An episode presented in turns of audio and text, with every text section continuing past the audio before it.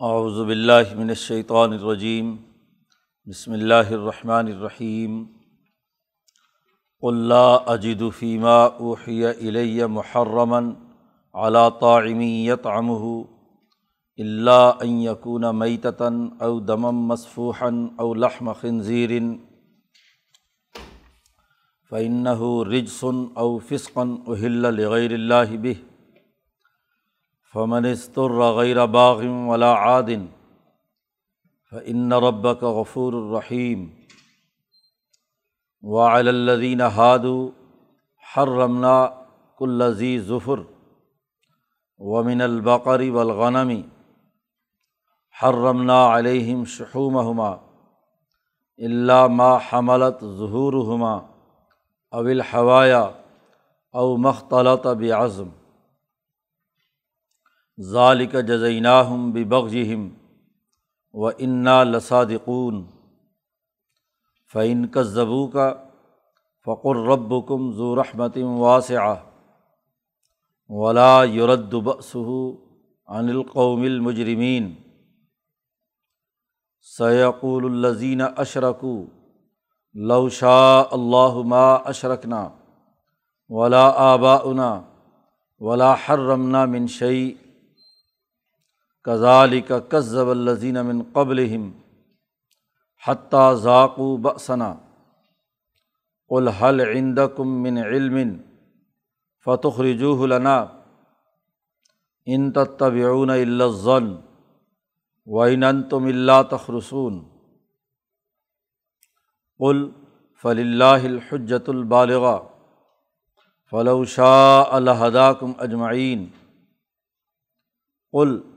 حلم شہدا اکم الدین یشہدون ان اللہ حرم حاضہ فعین شاہد فلا تشہد معہم ولا طبی احوا الدین کذبو بھی آیاتینہ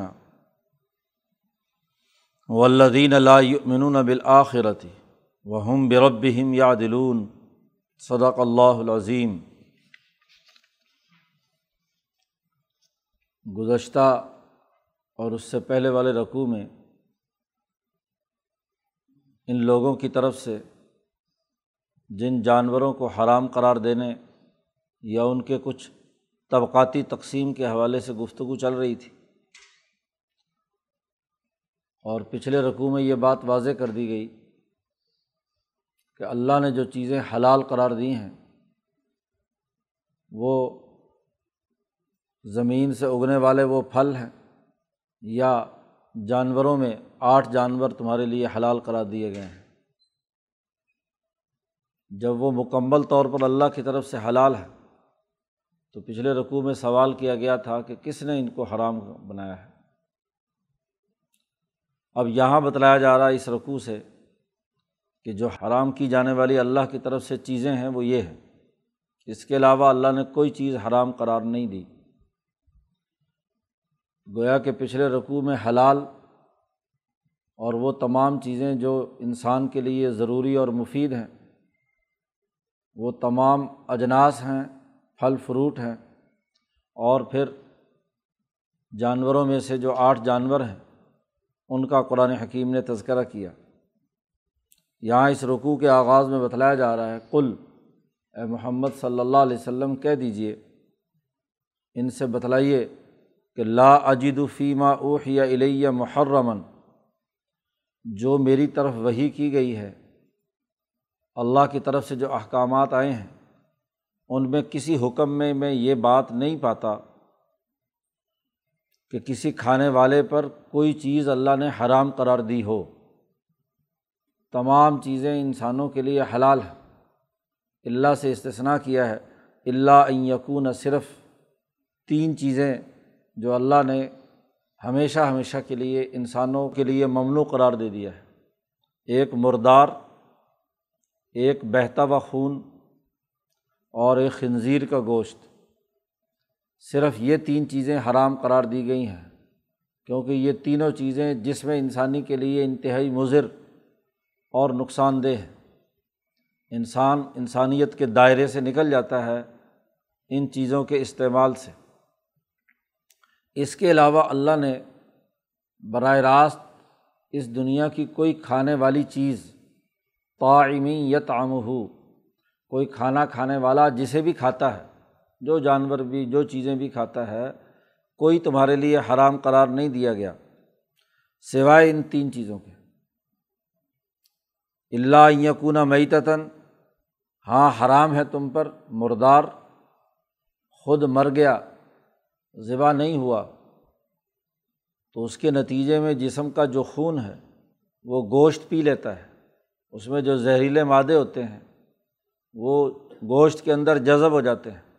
انسان جب اس گوشت کو استعمال کرتا ہے، تو وہ سارا زہر اس کے وجود کا حصہ بن جاتا ہے۔ اسی طرح دمم مصفوحن بہتا ہوا خون۔ جمے ہوئے خون کی بات نہیں ہو رہی، کلیجی وغیرہ، یہ جمع ہوا خون کہلاتا ہے۔ اور جو بہتا ہوا خون ہے، وہ ابھی چونکہ انڈر پروسیس ہوتا ہے، اس میں بہت سارے زہریلے مادے ابھی موجود ہوتے ہیں۔ اس کی جو غذائیت ہے، وہ ابھی جسم کے اندر جذب نہیں ہوتی۔ تو اس لیے بہتا ہوا خون جو ہے، وہ بھی جس میں انسانی کے لیے انتہائی نقصان دہ ہے۔ اور لحم خنزیر یا خنزیر کا گوشت، اس کی خرابی اور اس کے جو اثرات انسانی جسم پر مرتب ہوتے ہیں، پیچھے قرآن حکیم نے ان کا تذکرہ بھی کیا ہے۔ یہ تمام چیزیں ہم نے انسانوں کے لیے حرام قرار دی ہیں۔ فعن رج سن یہ تینوں چیزیں رجس ہیں، ناپاک ہیں، گندی ہے انسانی وجود کے حوالے سے درست نہیں ہے چوتھی چیز جو حرام قرار دی گئی ہے وہ یہ کہ جس جانور کو ہو تو وہ حلال لیکن غیر اللہ کے نام پر ذبح کیا گیا ہے۔ تو وہ فی ذات ہی تو جانور حلال ہوتا ہے۔ لیکن اس میں خرابی یہ پیدا ہوتی ہے کہ اللہ کے قانون کو توڑ کر اللہ کے علاوہ کسی بت یا اللہ کے کسی شریک ٹھہرائے جانے والی مخلوق کے نام پر ذبح کیا گیا ہے۔ تو اس کے نام پر ذبح کرنے کی وجہ سے وہ حرام ہو گیا۔ کیونکہ جب اللہ کا نام نہیں لیا جاتا اور اللہ کو ناراض کر کے کسی جانور کو ذبح کیا جاتا ہے، گو اس کا جسم سے سارا خون نکل گیا۔ بظاہر گوشت پاک ہونا چاہیے، لیکن انسانوں کے عزائم، نیتیں اور ان کی زبان سے نکلے ہوئے جملوں کی بھی ایک تاثیر ہوتی ہے۔ اللہ کا نام پڑھ کر کوئی کام کیا جائے تو اس کی الگ تاثیر ہے۔ اور اللہ کے نام کو چھوڑ کر اللہ کے کسی شریک اور بت پتھر وتھر کا نام لیا جائے تو اس کی بھی اپنی ایک تاثیر ہے۔ انسان کا کوئی قول اور فعل ایسا نہیں ہے کہ جس کی کوئی تاثیر نہ ہو، جس کا کوئی اثر اور نتیجہ نہ ہو۔ ہر چیز اپنا ایک اثر اور نتیجہ دکھاتی ہے۔ تو غیر اللہ کے نام پر جو جانور ذبح کیا گیا ہے، وہ اس لیے ناجائز ہے کہ فسقن اس نے معاہدہ توڑا ہے۔ گویا کہ اللہ کی حکومت کو اس نے چیلنج کیا ہے اور اللہ کا باغی جو ہے وہ اللہ کے احکامات کا حقدار کیسے ہو سکتا ہے؟ یہ چار چیزیں حرام قرار دی گئی ہیں۔ سوائے اس آدمی کے کہ جو انتہائی مجبور ہو چکا ہو، اس کے پاس ان حرام کے علاوہ کوئی اور چیز کھانے کی نہ ہو، جان کا خطرہ لاحق ہو۔ تو البتہ اس کے لیے فمانز ترا غیر باغن ولا عادن لیکن وہ آدمی جو بھوک سے بے اختیار ہو جائے۔ حضرت شیخ الہند نے ترجمہ کیا استرار کا کہ اتنا مجبور ہو گیا کہ بھوک برداشت نہیں ہو رہی اور وہ اسے خطرہ ہے کہ اگر وہ کوئی چیز نہ کھائے گا تو مر جائے گا۔ تو ایسی کسی جگہ پر ہے، سفر کی حالت میں ہے، ایسے مقام پر ہے، وہاں سوائے مردار کی اور کچھ نہیں۔ تو اتنی شدت کی بھوک جو جسم انسانی میں ہوتی ہے کہ جہاں توانائی کچھ نہیں ہے، وہاں اگر اس طرح کی یہ چار چیزیں کھا بھی لی جائیں، تو اول تو پہلی تین چیزوں کے اندر جو زہریلے مادے ہیں، وہ خود جسم کی حرارت اور بھوک کی شدت اس کو ختم کرنے میں ممد و معاون بنتی ہے۔ وہ اس میں سے کیا ہے؟ زہریلے مادے خود بخود صاف کر لیتی ہے، کیونکہ جتنی شدت کی بھوک ہوگی، جتنی حرارت ہوگی اتنا ہی چیزوں کو تحلیل کرنے اور اس میں سے غذائیت نکالنے کی اس کے اندر طاقت ہوگی۔ اور جتنا بغیر بھوک کے یا کم بھوک کے انسان کھانا کھاتا ہے، تو وہ مکمل طور پر غذا کو ہاں جی ہضم کرنے میں مسائل آتے ہیں۔ اس لیے شدید بھوک کے بغیر کھانے سے منع بھی کیا گیا۔ تو بہرحال جو بھوک سے بے اختیار ہو گیا، لیکن اس کے لیے بھی دو شرطیں ہیں۔ غیرہ باغن ولا عادن۔ نہ تو وہ نافرمانی کی نیت سے کرے اور نہ زیادہ کھائے۔ یعنی اس نیت سے نہ کھائے کہ اللہ کے حکم کو توڑنا ہے میں نے۔ پھر تو بغاوت سرکشی ہے۔ پھر تو مرتا ہے تو مر جائے، کھانا اس کے لیے جائز کیونکہ وہ تو باغی ہے۔ اور دوسری شرط یہ ہے کہ وہ حد سے تجاوز کرنے والا نہ ہو، بس اتنی جتنی جان بچے اتنی مقدار یا ایسی جگہ پہنچ سکتا ہو جہاں جان بچانے کے لیے رزق حلال ملتا ہے، اتنی صرف توانائی کے لیے کھائے۔ اس سے زائد کھانے کی اجازت نہیں۔ ہے جس نے اس طرح بے اختیار ہو کر ان چاروں چیزوں میں سے کسی چیز کا استعمال کیا، تو فعن رب کا غفور الرحیم تو بے شک تیرا رب معاف کرنے والا ہے، رحم کرنے والا ہے، کیونکہ مجبوری کی انتہا میں اللہ کی طرف سے کیا ہے؟ معافی ہے۔ کیونکہ اس نے کوئی اپنی خواہش یا اللہ کے حکم کو توڑنے کی نیت سے تو یہ کام نہیں کیا، حالات ایسے پیش آ گئے کہ اس کو مجبوراً یہ چیز استعمال کرنی پڑی۔ قانون وہی ہوتا ہے جس میں حالات کے اعتبار سے کوئی لچک موجود ہو۔ تو یہاں اتنی لچک دی گئی کہ اگر مجبوری کا عالم ہے تو صرف جان بچانے جتنا کھانا کھا سکتے ہیں ان چار چیزوں میں سے۔ اب ہم نے صرف یہ چار چیزیں حرام قرار دی ہیں۔ اس کے علاوہ کوئی چیز نہیں انہیں کی تفصیلات پیچھے بھی صورت معاہدہ میں بھی گزری ہیں۔ وہاں بھی قرآن حکیم نے ان کا تذکرہ کیا ہے کہ یہ حرام قرار دیے گئے ہیں۔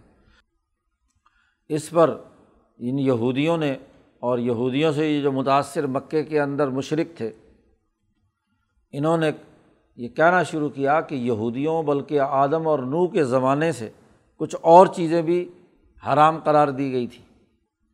اللہ پاک نے یہاں خود ہی اس کا تذکرہ کر کے کہا کہ البتہ یہودیوں پر ہم نے کچھ چیزیں حرام قرار دی تھیں، وہ ان کی جرائم کی سزا تھی۔ اس کا اصل حرمت سے کوئی تعلق نہیں۔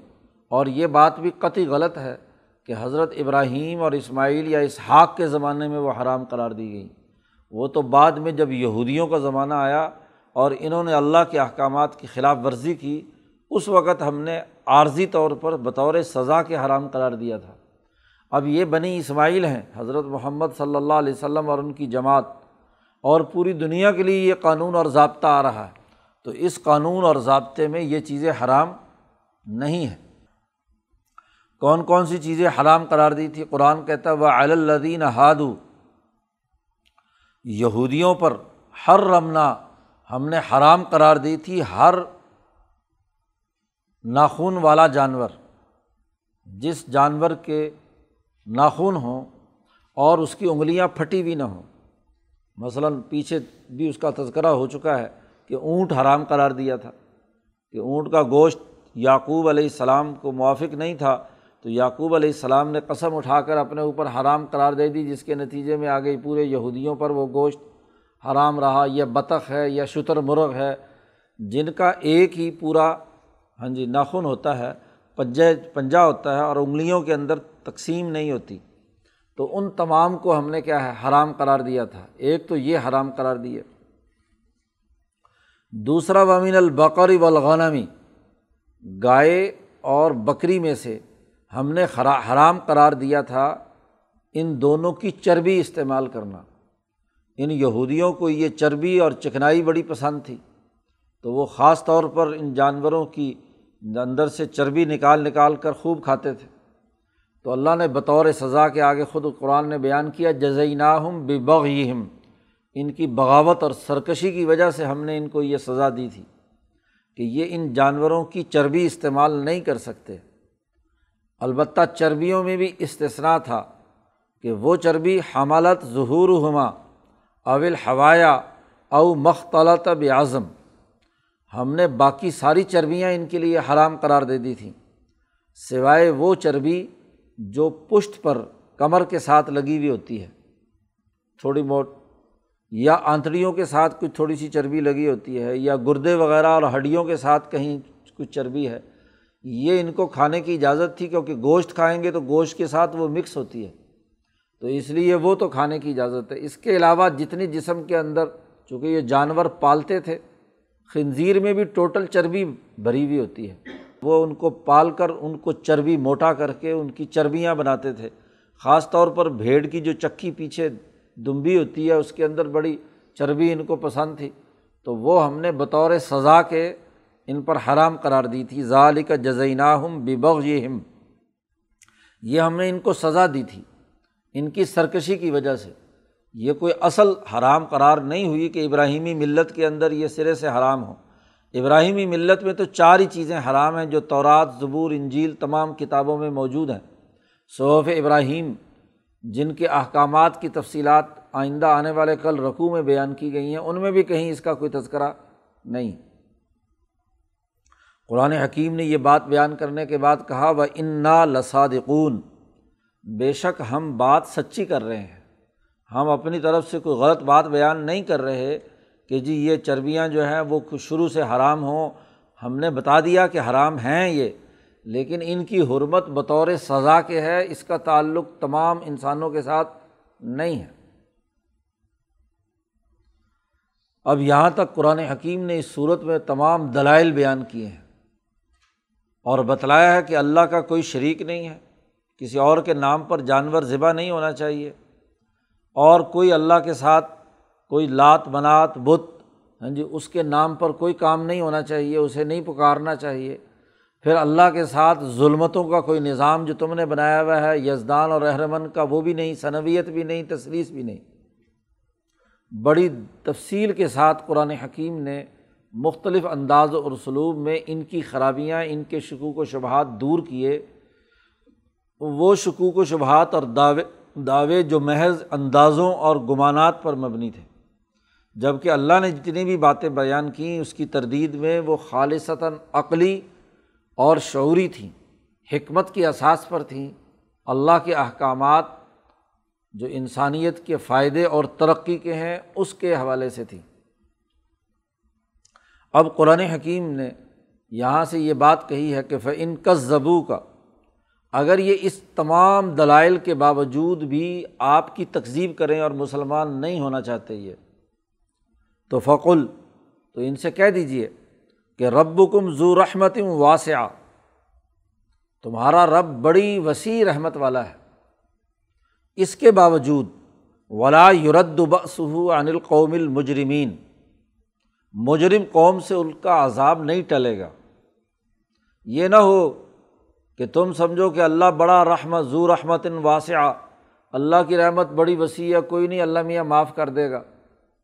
لوگ جرم کرتے ہیں اور جرم کرنے کے بعد کہتے کوئی نہیں، اللہ میاں معاف کر دے گا۔ اللہ بڑا ہی غفور الرحیم ہے۔ تو قرآن نے کہا کہ آپ ان سے کہہ دیجیے کہ بے شک اس میں کوئی شک نہیں کہ رب کم ذو رحمت واسعہ۔ تمہارا رب بڑی رحمت والا ہے، بڑی وسیع رحمت والا ہے۔ بہت۔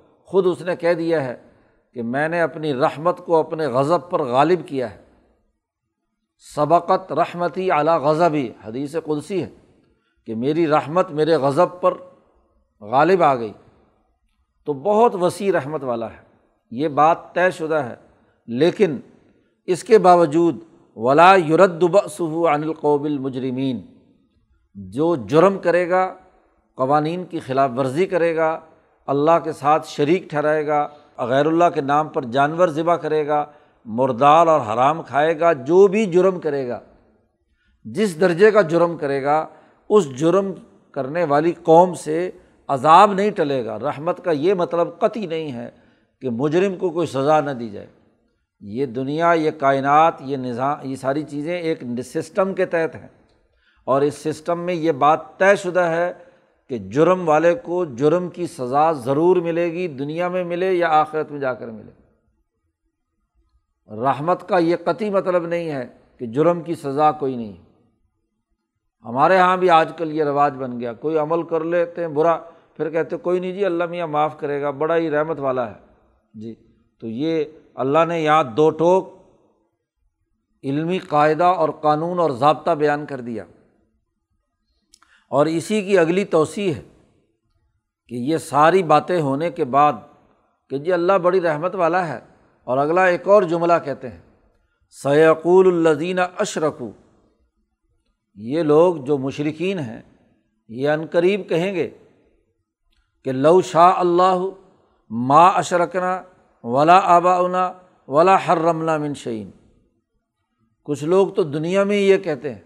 جب کچھ سزا یا دنیا میں ظاہر ہوتی ہے۔ اور اگر دنیا میں نہیں تو مرنے کے بعد جب میدان حشر میں جمع ہوں گے تو وہاں کہیں گے کہ اے اللہ اگر تو نہ چاہتا نا تو ہم کبھی شرک نہ کرتے۔ کیونکہ ہم تو ہاں جی تکوینی طور پر مقدرات کے مارے ہوئے ہیں۔ تو تقدیر میں تو نے ہمارے تقدیر میں لکھا ہی تھا شرک کرنا۔ تو نے ہمارے آبا و اجداد کے مقدر میں لکھا تھا شرک کرنا۔ ہاں جی اسی لیے ہمارے مقدر میں لکھا تھا کہ ہم یہ فلانا کام غلط کریں کہ کسی حلال جانور کو حرام بنائیں۔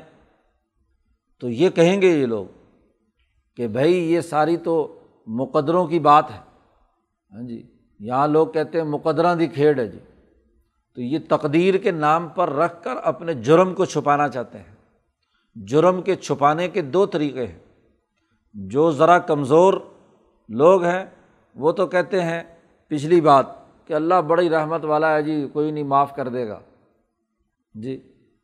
تو وہاں اللہ باغ نے ان کو کہہ دیا کہ نہیں، مجرمین کی سزا میں کسی قسم کی کوئی کمی یا اس کو واپس لینے کا کوئی عمل نہیں ہوگا۔ اور دوسرے لوگ وہ ہوتے ہیں جو ڈھیٹ قسم کے ہوتے ہیں، حکمران، طاقتور لوگ۔ تو وہ بجائے معذرت کرنے کے یا اللہ کی معافی کے، کسی تذکرے کے وہ کہتے ہیں کہ اللہ میاں نے ہمیں طاقت دی، اللہ میاں ہمارے مقدر میں لکھا نہ ہوتا تو ہم کبھی یہ کام نہ کرتے۔ تو تقدیر کا بہانہ بنا کر اپنے جرائم کو، اپنی خرابیوں کو جسٹیفائی کرنے کی کوشش کرتے ہیں۔ تو یہ عنقریب کہیں گے کہ ماں اشرک نہ ہم نہ شریک کرتے اگر اللہ چاہتا۔ اور ولا آبا انا نہ ہمارے آبا و اجداد مشرق ہوتے۔ ولا ہر رمنا منشین اور نہ ہی ہم کسی چیز کو اپنے اوپر، اپنی طرف سے حرام قرار دے لیتے۔ تو چونکہ اللہ نے چاہا، تو ہم نے یہ سارے کام کیے۔ یعنی اس کا بلیم بھی اللہ پر ڈال دیتے ہیں۔ اس کا بھی الزام اللہ پہ ڈال دیا کہ اللہ نے ہمیں، ہمارے مقدر میں یہ بات لکھی تھی، اس لیے ہم نے یہ کام کر لیا۔ قرآن حکیم کہتا ہے کزالی کا کزب اللہ زین امن قبل یہ کوئی نئی بات نہیں ہے۔ ان سے پہلے جن لوگوں نے امبیا کو جھٹلایا، انہوں نے بھی یہی حرکتیں کی انہوں نے بھی یہی باتیں کہیں۔ حتیٰ ذاکو بسنا یہاں تک کہ انہیں ہماری سزا چکھنی پڑی۔ ان کے تقدیر کے کہنے کا یہ جملہ جو ہے، یہ ان کے لیے قابل اعتبار نہیں بنا۔ اور یہ جملہ بھی کہ اللہ بڑی رحمت والا ہے، وہ معاف کر دے گا۔ تو رحمت کی وسعت تقاضا کرتی ہے کہ وہ ہم سے گناہ معاف کر دے۔ نہیں۔ کزالی کا کزب اللہ زینہ اسی طرح دونوں جرم ان سے پہلے جو لوگ گزرے ہیں، انہوں نے بھی اپنے اپنے امبیا کے ساتھ یہ کام کیا تھا۔ اور ان کو بھی سزا بھگتنی پڑی ذاکو بسنا قرآن حکیم ایک سوال کرتا ہے، ان دونوں گروہوں سے جو یہ کہتے ہیں کہ جی محض ہاں جی اللہ کی رحمت کی وجہ سے ہمارے گناہ معاف ہو جائیں گے۔ اور یا یہ کہتے ہیں کہ اللہ نے ہمارے مقدر میں یہ لکھا تھا، اس لیے ہم نے یہ کام کیا۔ قرآن کہتا ہے کل اے محمد صلی اللہ علیہ وسلم، ان سے کہہ دیجیے کہ حل عند کم من علم فتخرجو لنا۔ کیا تمہارے پاس کوئی مستند تحقیقی علم ہے اللہ کی طرف سے؟ تمہارے پاس کوئی علم آیا ہے اس حوالے سے کہ اللہ چونکہ غفور الرحیم ہے، اس لیے معاف کر دے گا۔ یا یہ کہ اللہ نے مقدر ہمارے میں جو کچھ لکھا تھا اس کے مطابق ہم عمل کریں گے، یہ بات ہاں جی کہیں تمہارے پاس اس کا کوئی علمی صنعت ہے؟ تو فتح رجوع لنا، لاؤ نکال کر لاؤ، اس کی کوئی دلیل ہے تو۔ کہیں تورات میں ہو، کہیں انجیل میں ہو، کسی جگہ پر جو علم کے مرکز تسلیم شدہ ہیں تمہارے یہاں یا ابراہیم کے صحیفوں میں یہ بات ہو، کہیں ہے تو لاؤ۔ فتح رجوع لنا۔ اصل بات یہ ہے کہ ان تتبعون اللہ ضن تم لوگ صرف گمانات کی اتباع کرتے ہو۔ کچھ وہم اور خیالات تم نے بنا لیے۔ مضمومہ خیالات، سنے سنائے جہالت پر مبنی، جن کی کوئی علمی صنعت نہیں ہے۔ جاہل ہی یہ حرکتیں کرتے ہیں کہ اپنے ناقص علم کی بنیاد پر یا محض توہمات اور گمانات کی بنیاد پر کہتے کوئی نہیں جی گناہ کر لو، اللہ میاں معاف کر ہی دے گا۔ تو یہ اس کا تعلق کسی علم سے نہیں ہے، یہ محض گمانات ہیں، محض اندازے ہیں۔ اٹکل پچو ہے، ان ان تم اللہ تخرسون۔ تم محض اٹکل پچو سے کام لیتے ہو۔ خرص کہتے ہیں، جھوٹا سچا اندازہ۔ اور اندازہ صحیح بھی ہو سکتا ہے، غلط بھی۔ دونوں طرح ہو سکتا ہے۔ گمان غلط بھی ہو سکتا ہے، صحیح بھی ہو سکتا ہے۔ ایک آدمی کے پاس کسی چیز کے بارے میں مستند معلومات ہیں۔ تو وہ تو اس کی بنیاد پر جو گفتگو کرے گا وہ صحیح اور پرفیکٹ ہوگی، اس کے مطابق جا کر آپ چیز کو پیمائش کریں گے ویسے نکل آئے گی۔ اور ایک یہ کہ ایک اندازے کے ساتھ بات کر رہا ہے۔ تو اندازوں کی جو اکثریت ہے وہ غلط ہوتی ہے۔ اللہ ماشاء اللہ تو قرآن کہتا ہے یہ لوگ اتباع کرتے ہیں گمانات کی اور یہ لوگ اندازے سے کام لے رہے ہیں۔ علم ان کے پاس کوئی نہیں ہے۔ جبکہ یہاں نبی یا قرآن حکیم جو یہاں گفتگو کر رہا ہے وہ علمی ہے۔ اس علم کی بنیاد پر ہی یہ ساری گفتگو پچھلی صورت میں تمام میں بیان کی گئی اور دلائل سے بیان کیا گیا کہ مشیت خدا بندی کا یہ مطلب نہیں ہے کہ انسان بیکار اور مجبور محض ہے، بلکہ ہر عمل کی ایک سزا ہے اور ہر عمل کی ایک جزا ہے۔ ہر عمل کا ایک خاصہ ہوتا ہے۔ ایک تاثیر ہوتی ہے۔ تو جیسا عمل کرو گے، ویسا بھرو گے۔ جیسا عمل کیا، اس کا ویسا ہی نتیجہ نکلے گا۔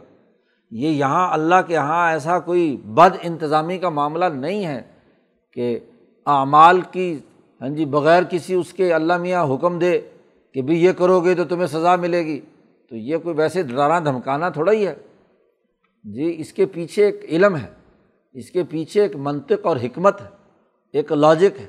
ایسا نہیں ہے کہ بغیر کسی حکمت کے اللہ پاک نے ویسے ہی ڈرانے کے لیے کہہ دیا کہ یہ کام کرو گے تو تمہیں یوں سزا ملے گی اور بعد میں سزا نہ دے۔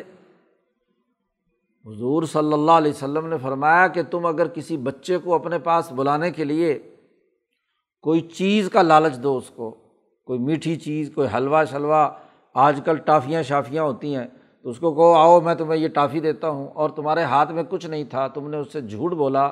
تو تمہارے نامہ اعمال میں جھوٹ لکھا گیا کہ تم نے اس بچے کو دھوکہ دیا، اس کے ساتھ فراڈ کیا۔ تو جب بچے کے ساتھ فراڈ کرنے کو جھوٹ ہاں جی اس کی سزا ہے، تو بڑوں کے ساتھ جھوٹ بولنا تو وہ تو اس سے بڑی سزا ہے۔ تو بات یہ ہے کہ ہر عمل کا ایک نتیجہ ہے۔ جھوٹ کے نتیجے میں دوسرے فرد کو نقصان ہو رہا ہے۔ یہاں اس بچے کو دھوکہ دیا جا رہا ہے۔ آپ تو بڑے ہیں نا، وہ تو بچہ ہے، چلو۔ لیکن آپ نے جرم تو کیا نا، اس کو دھوکہ دیا۔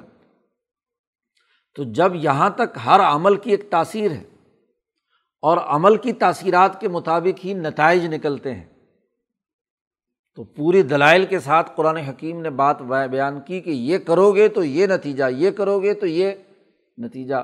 یہ حرام قرار دی گئی ہیں تو یہ کوئی بلا وجہ حرام قرار دی گئی محض ڈراوا ہے، کوئی جھوٹ موٹ نوز باللہ اللہ نے تم سے بات کہہ دی کہ جی وہ بڑی چونکہ رحمت والا ہے، ایسے ہی جھوٹے موٹا تمہیں ڈرانے کے لیے کیا کہہ دیا۔ یہ بات نہیں ہے۔ جو بات کہی گئی ہے وہ پرفیکٹ ہے، علم کی بنیاد پر ہے، اس کی صنعت موجود ہے، اس کی حکمت موجود ہے، اس کی منطق اور لاجک موجود ہے۔ یہ نہیں ہے کہ بغیر کسی اس کے محض اندازے سے اور گمانات سے اللہ پاک نے کچھ باتوں کے کرنے سے روک دیا ہو اور کچھ باتوں کے کرنے کا حکم دے دیا ہو۔ ایسا نہیں ہے، بالکل۔ اسی کو قرآن حکیم نے یہ جو پورے دلائل اس رقوع میں دیے گئے اور یہ جو پورے علم و منطق اور حکمت اور عمل کے اثرات و تاثیرات کے نتیجے میں جو ہاں جی دنیا میں انسانوں کے نتائج یا آخرت میں نتائج ظاہر ہوں گے، اس پوری ہی بات کو قرآن نے کہا کل آپ ان سے کہہ دیجیے کہ فلی اللہ الحجت البالغ یہی حجت اللہ البالغ ہے۔ اللہ کی یہ کامل حجت ہے کہ وہ تمام اعمال کے اثرات و خواص کے مطابق، ایک پورے مکمل مربوط نظام اور فلسفی کے مطابق کس عمل کی کیا سزا ہے اور کیا جزا ہے، اس کا پورا ایک علمی نظام ہے۔ اس کا ایک علم اسرار دین ہے۔ اس کا ایک باقاعدہ حکمتوں کا نظام ہے، جس میں اعمال کے خواص سے بحث کی جاتی ہے کہ عمل کیا تھا اور اس کا کیا نتائج نکلیں گے۔ اور اس عمل کی بنیاد پر جو احکامات اللہ نے جاری کیے ہیں، ان کے اسرار پر بحث کی جاتی ہے۔ علم اسرار دین یہی ہے جسے شاہ صاحب نے بات بیان کی کہ اس میں بحث کی جاتی ہے انحکم الحکامی و لمیاتی و اسراری خواصل اعمالی و نکاتی کہ اعمال کی خوا، خاصیتیں کیا ہیں، تاثیرات کیا ہیں، اور اس کے بنیادی اثاثی امور کیا ہیں۔ اسی طریقے سے وہ جو حکم اس عمل کی بنیاد پر دیا گیا ہے، تو اس کے پیچھے مکمل ایک فلاسفی ہے، ایک حکمت ہے، اس کے دلائل ہیں۔ تو جو دلائل یہاں اس پوری صورت میں پیچھے بیان کیے گئے ہیں، تو اس پوری گفتگو کا تعلق علمی نظام کے ساتھ ہے۔ اور اسی علمی نظام کو یہاں اللہ نے کہا ہے کہ یہ اللہ کی حجت ہے جو تم پر پوری کی گئی ہے۔ کل کہہ دیجیے فل اللہ حجت البالغ اللہ ہی کے لیے حجت جو تمام ہوئی ہے، تم پر مکمل کر دی گئی ہے، اس کا پورا عقلی نظام، اس کا پورا علمی نظام بیان کیا گیا۔ یہ محض ان ان تم اللہ تخرسون محض اندازے اور اٹکل پچو سے نہیں ہے کام۔ اسی کو شاہ صاحب نے وہاں حجرت اللہ میں بیان کرتے ہوئے کہا کہ لئی صفی دین اللہ جزافن۔ اللہ کے دین میں کوئی اندازے اور اٹکل پچو کی بات نہیں ہے۔ اللہ کی جب کوئی شریعت آتی ہے تو وہ چند بنیادی مقدمات اور چند بنیادی اثاثی امور پر مشتمل ہوتی ہے۔ اس کی اساس پر پورا علمی نظام اور احکامات کا نظام دیا جاتا ہے۔ تو اس صورت مبارکہ میں قرآن حکیم نے بڑے دلائل کے ساتھ بالخصوص ابراہیم علیہ السلام کے اس ہاں جی طرز فکر و عمل سے، جو انسانوں کو عقلی طور پر اللہ کی طرف متوجہ کرنے کے لیے انہوں نے اختیار کیا کہ سورج، چاند، ستارے تینوں کے غائب ہونے کی اساس پر ان کی کمزوری بیان کی اور کہا، لا احب العافلین اور پھر بتدریج اگلے مرحلے میں جا کر کہا، انی وجہ تو وجہ علی فطر السماوات والارض حنیفم وما انا من المشرقین تو یہ جو اس صورت مبارکہ میں عقلی اور علمی طور پر دین کے نظام کی نشاندہی کی تھی، تو اس پورے کے خلاصے کے طور پر کہا گیا کہ آپ ان سے کہہ دیجیے کہ فلی اللہ الحجت البالغ یہ اللہ کی حجت مکمل ہو چکی ہے۔ فلاح شاہ الحدا کم اجمعین جہاں تک اللہ کی بشیت کی بات ہے، تم کہتے ہو کہ اللہ نے چاہا تھا کہ ہم مشرق ہو جائیں، اللہ نے چاہا تھا کہ ہم چیزوں کو حرام بنا دیں، وغیرہ وغیرہ۔ اگر اللہ چاہتا تو اللہ ہدا کم اجمعین تم تمام کو ہدایت دے دیتا۔ ہاں جی پھر تو کیا ہے؟ کسی امتحان کی ضرورت ہی نہیں تھی۔ یہ جو اگر اللہ کی مشیت یہی ہوتی، اگر سب کو وہاں مجرمین کو اور متقین کو ایک ہی ترازو میں تولنا ہے، اللہ نے اپنی رحمت کی وجہ سے کہ اللہ کی رحمت بڑی وسیع ہے، بس گناہ گار کو بھی معاف کر دے گی۔ تو اگر یہی کچھ کرنا تھا، تو پھر پہلے ہی اللہ میاں سب کو ڈنڈے کے بل بوتے پر مسلمان بنا لیتا۔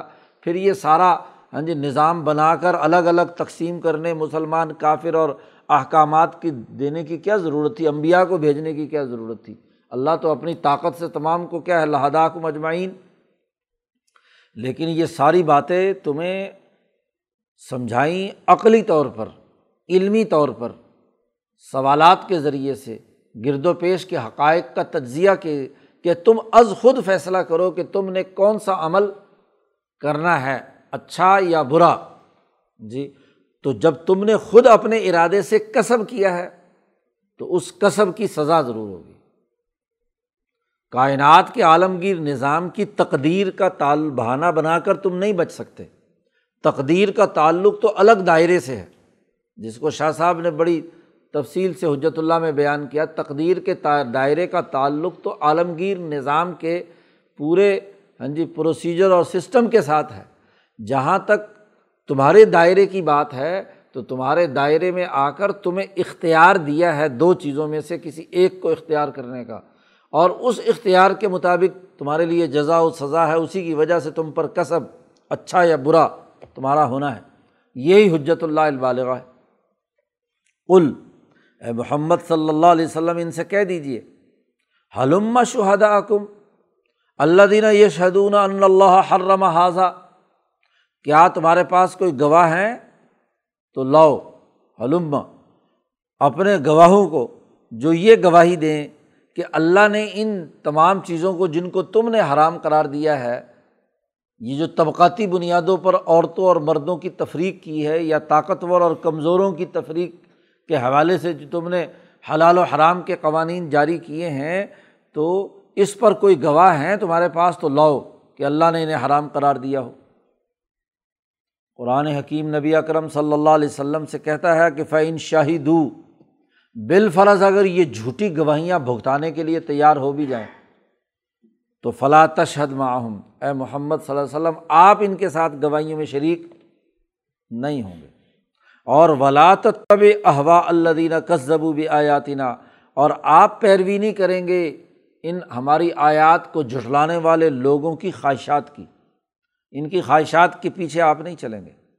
اور ان لوگوں کے ساتھ نہیں ہوں گے کہ ولدین اللہ یؤمنون بالآخرہ، جو آخرت پر ایمان نہیں رکھتے، اور وہم بربہم یا دلون اور وہ بتوں اور پتھروں کو اللہ کے برابر قرار دیتے ہیں یا دلون اللہ کے عدل یعنی اللہ کے مساوی قرار دے کر لات منات عزا وغیرہ کو ہاں جی اللہ کے بارہ برابر قرار دینے والے جو مجرم ہیں، ان کی آپ تائید نہیں کریں گے۔ آپ ان کی گواہی نہیں دیں گے، آپ ان کے ساتھ شریک نہیں ہوں گے۔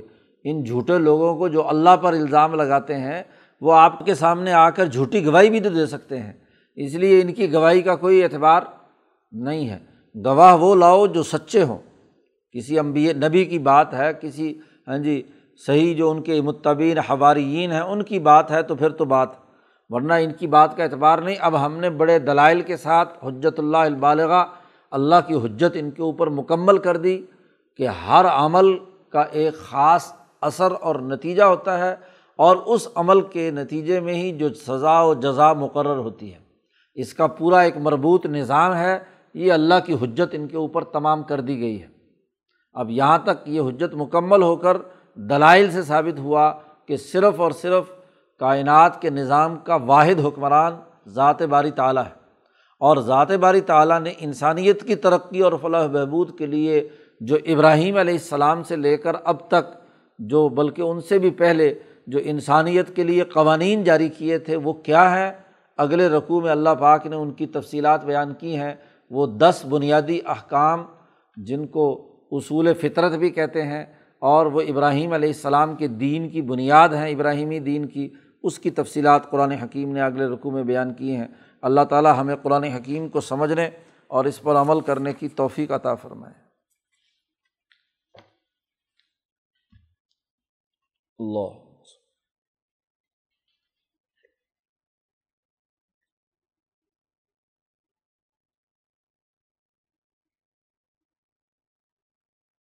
اجمعین۔